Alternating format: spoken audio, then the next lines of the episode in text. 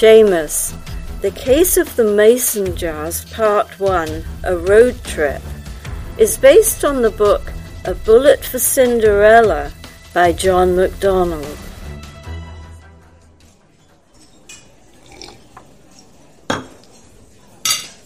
Doris, can I get a refill here for the road? Where are you going? Who says I'm going anywhere? you just did. Oh, out of town for a few days. You coming back? How could I not come back to this fine dining establishment? Uh huh. A steady April rain was soaking the earth. It hadn't been a bad drive, though, until dusk came. In the half light, it was hard to see the road. The rain was heavy enough to reflect my headlights back against the windshield. I was beginning to see the green exit signs for Leebrook. My trip here started with Floyd Vincent of Leabrook. When Internal Affairs had interrogated me, I told them how Floyd had died, but nothing more than that. I didn't tell them any of the stuff Floyd had told me. I'd known him casually, just another cop. He told me about it one night. That was after he got pretty drunk. I was still in fierce shape. I was waiting outside the bar with him for a cab I called. He told me about it in the faint glow of neon lights, whispering to me, his face partially covered in darkness. James, uh, I've got to get back and straighten something out. I- I've got to. Every time I think about it, I'm ashamed. I-, I thought I was being smart. I thought I was getting what I wanted. Maybe I've grown up now. I- I've got to get it straightened out. Easy there, buddy. You can deal with this when you sober up. I wanted it, and I got it. But I can't use it now. I wanted her too, and had her, but, but she's no good to me now. Okay, buddy, I'm listening. He told me the story then. He had been in business with his brother, Leon Vincent. Leon was older by six years. Leon took Floyd in as a partner.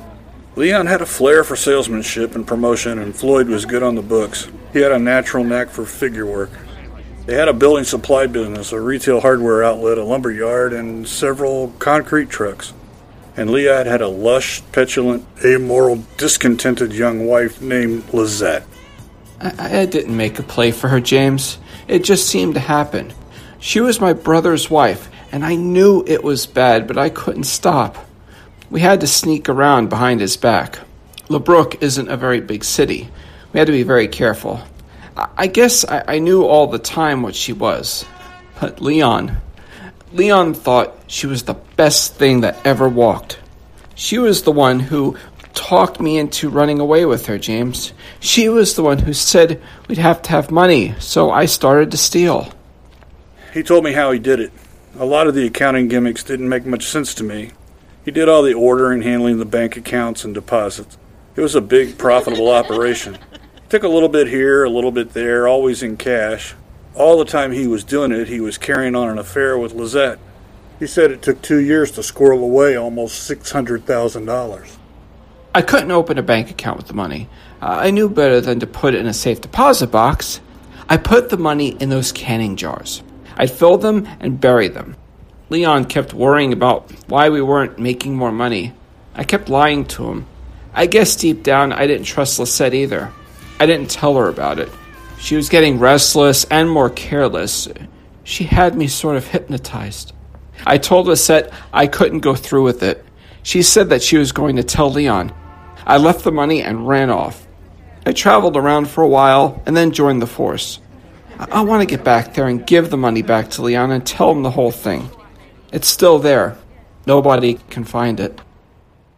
A few weeks later, Floyd was killed in a domestic. Domestics are never good. Too many emotions flying around. Floyd was shot. He didn't die right away. It was in a final moment of relative lucidity when he caught my wrist. Ah, I'm not going to make it, James. You'll make it. No, uh, no. You go back there and straighten it out. You can do that. Tell Leon. Give him the money. Tell him everything. Stay still. Let me get that for you. What are you looking for? Uh, wallet. Irene's picture. I pulled a photograph of a smiling girl rubbing the belly of a big golden retriever. She wore a white tank top and dark blue shorts. A wave of dirty blonde hair cascaded down her back. I showed it to him. Irene. Find Irene. Tell her I should have married her. Give the money to Leon. Sure, where's the money? Uh, tell Leon everything. Where's the money hidden? Pixie would know. Pixie would know. I wasn't going away from Abby on a fool's errand. At the time, Floyd's story didn't hold any water with me until recently. Things have been slow. I could use the cash. I thought about those canning jars with the tight rolls of bills inside. I didn't need to tell Leon or Irene anything. I was looking for somebody named Pixie who would know how to find it. When I saw the motel sign ahead on the right, I slowed down. It looked fairly new. A woman with cold eyes and sharp small movements was behind the desk. She looked like a buzzard, waiting. She said the place was just four miles from LeBrook city limits. The buzzard woman looked at me with obvious disapproval, but condescended to take my payment. I decided the room would do. It'd be a good place to stay while I did what had to be done in LeBrook. I wondered if I should have registered under an alias. But if I could find the money, there would be no one to say that I was the one who had taken it, and using my name wouldn't make any difference at all. When at last the rain eased up, I went and found a small roadside restaurant. You sell anything stronger than coffee here? No. The convenience store sells the hard stuff. And wine, if that's what you're into. I'm not into wine myself. Thanks. She handed me a menu and walked away. I think she was swinging her hips on purpose. It got my attention. When she returned, I think she had unbuttoned her shirt a little bit more. Ready to order? 'Cause I'm ready to take it. I ordered the special and coffee. If you are going to buy something stronger for later, I'd be willing to keep you company. If you don't want to drink alone and all. She was reasonably pretty. I wasn't interested. I was a bit distracted. Thanks, I'll keep that in mind. I had everything I owned in a bag with me. If I didn't make it back to the city, well, no one would miss me. I drank in the motel room until my lips felt numb. In the morning, LeBrook lay clean and washed by the night rains, bright and glowing in the April sunshine. I drove up the main street. Standardization had given most of our small cities the same look plastic and glass, brick storefronts, big box stores, and chain coffee shops and fast food joints. LeBrook had hung on to some of its smug individuality. Floyd had told me that it had not changed very much in the past 20 years. The money in town was the result of its being a shopping center for all the surrounding farmland. My late model POS had gotten me here, but I probably pushed it too hard. I had crossed the country as fast as I could, taking it out on the car, anxious to get to this place. The car kept stalling as I stopped at traffic lights. When I spotted the repair garage, I turned in. Can I help you? It keeps stalling. Uh, I'm pretty backed up right now. Might be a couple of days. That'll be all right. Oh, you're away from home. Vacationing? Something like that. I stopped here because I used to know a fellow from this town, Floyd Vincent. Knew Floyd, did you? The way you say it, I guess you know he's dead. Yes, I was with him when he died. Guess it was pretty rough. Papers said he died a hero. It was rough. He used to talk about this place, about his brother Leon. I thought I'd stop and maybe see his brother and tell him about how it was with Floyd. I guess Leon knows how it was. I don't understand. There's another man came here that knew Floyd when he died. Matter of fact, he's still here. Came here a year ago. Name of Stuckey, Orrin Stuckey. He works for Leon at the lumber yard. Guess you know him, wouldn't you? I know him. Everyone on the force knew Stuckey. He was a lean man with tremendously powerful hands and arms. He had pale, colorless hair, eyes the elusive shade of wood smoke. I knew him. I knew he was on the take. He wasn't the only one, but he was the worst. He disappeared shortly after I quit. Can't say that I gave much thought to him since then. It all came back. Stuckey kept to himself working his extortion on the side. I figured he was in the mob's pocket as well. If something disappeared from the evidence locker, I always suspected Stuckey was behind it. No one was able to catch him. I figured he left suddenly because he saw the net closing around him. I could remember the slyness of the man, his knack for moving without a sound. He had also been in the bar the night that Floyd told me about the cash. I don't remember seeing him around when we were waiting on the cab, but if he was there, he knew about the cash as well. The lumber yard was large.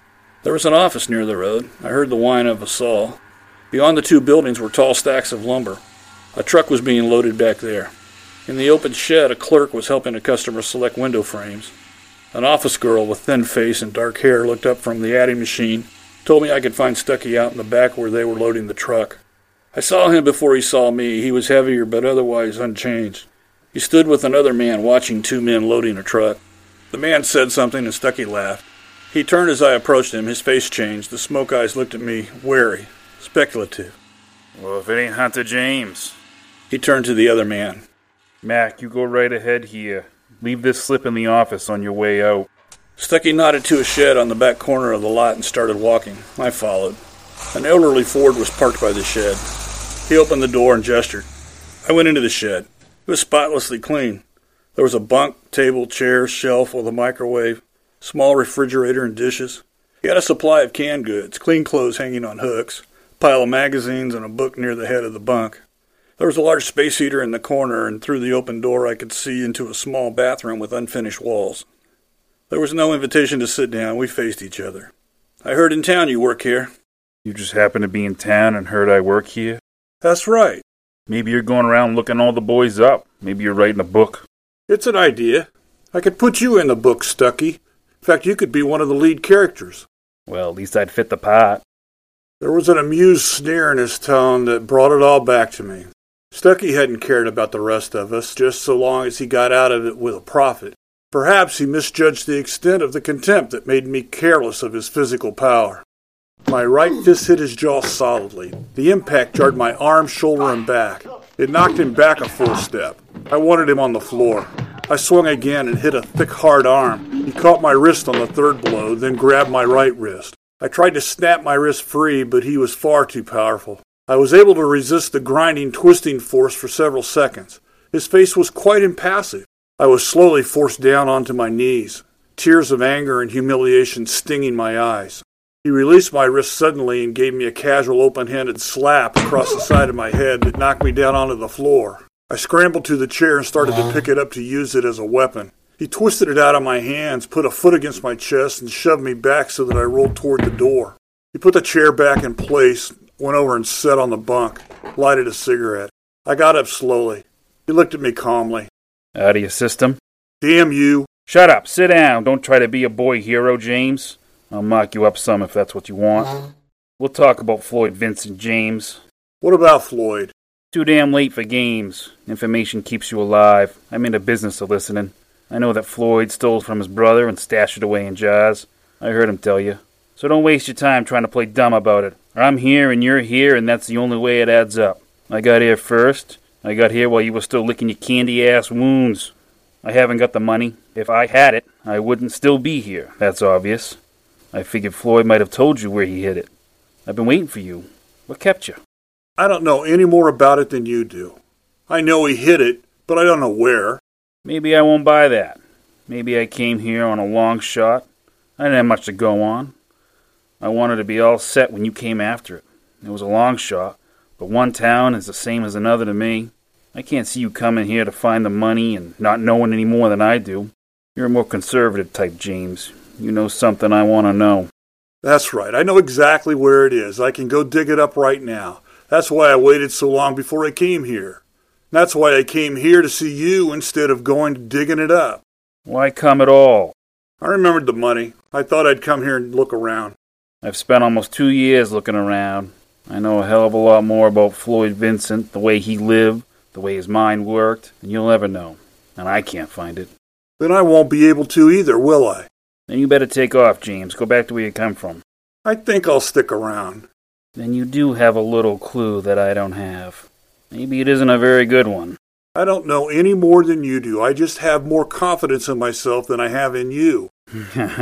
You've wasted years on it. At least I haven't done that. I have to be somewhere. Might as well be here. What's wasted about it? I've got a good job. Let's pool everything we know and can remember. And if we can locate it, I'll give you a third. No. You have something to work on? No, I don't. You can end up with nothing instead of a third. Or all of it instead of a third. Finding it and taking it away from here are two different problems. I'll take that chance. well, suit yourself. Go and give my regards to Leon. And Lizette. You won't be able to do that. She took off with a salesman. Maybe she took the money with her. I don't think so. But she knew Floyd was hiding it, had hidden a big amount. From what he said about her, she wouldn't leave without it. She did. Take my word. She left without it. Thank you for listening to Seamus. If you enjoyed this episode of Seamus, please leave a review and tell your friends. Seamus, The Case of the Mason Jars, Part 1, A Road Trip, is based on the book A Bullet for Cinderella by John MacDonald. Hunter James was played by Tom Hinton. Doris Poole was played by Jean Phillips. The waitress was played by Julie Scala. The car mechanic was played by Mike Rowe. Floyd Vincent was played by Nick Yamateo. Orrin Stuckey was played by Nick Gordon. I'm Leslie Woodruff. This episode of Seamus was written by Max Reese and directed by Tom Hinton. Seamus is a New Meadows Media production. All rights reserved.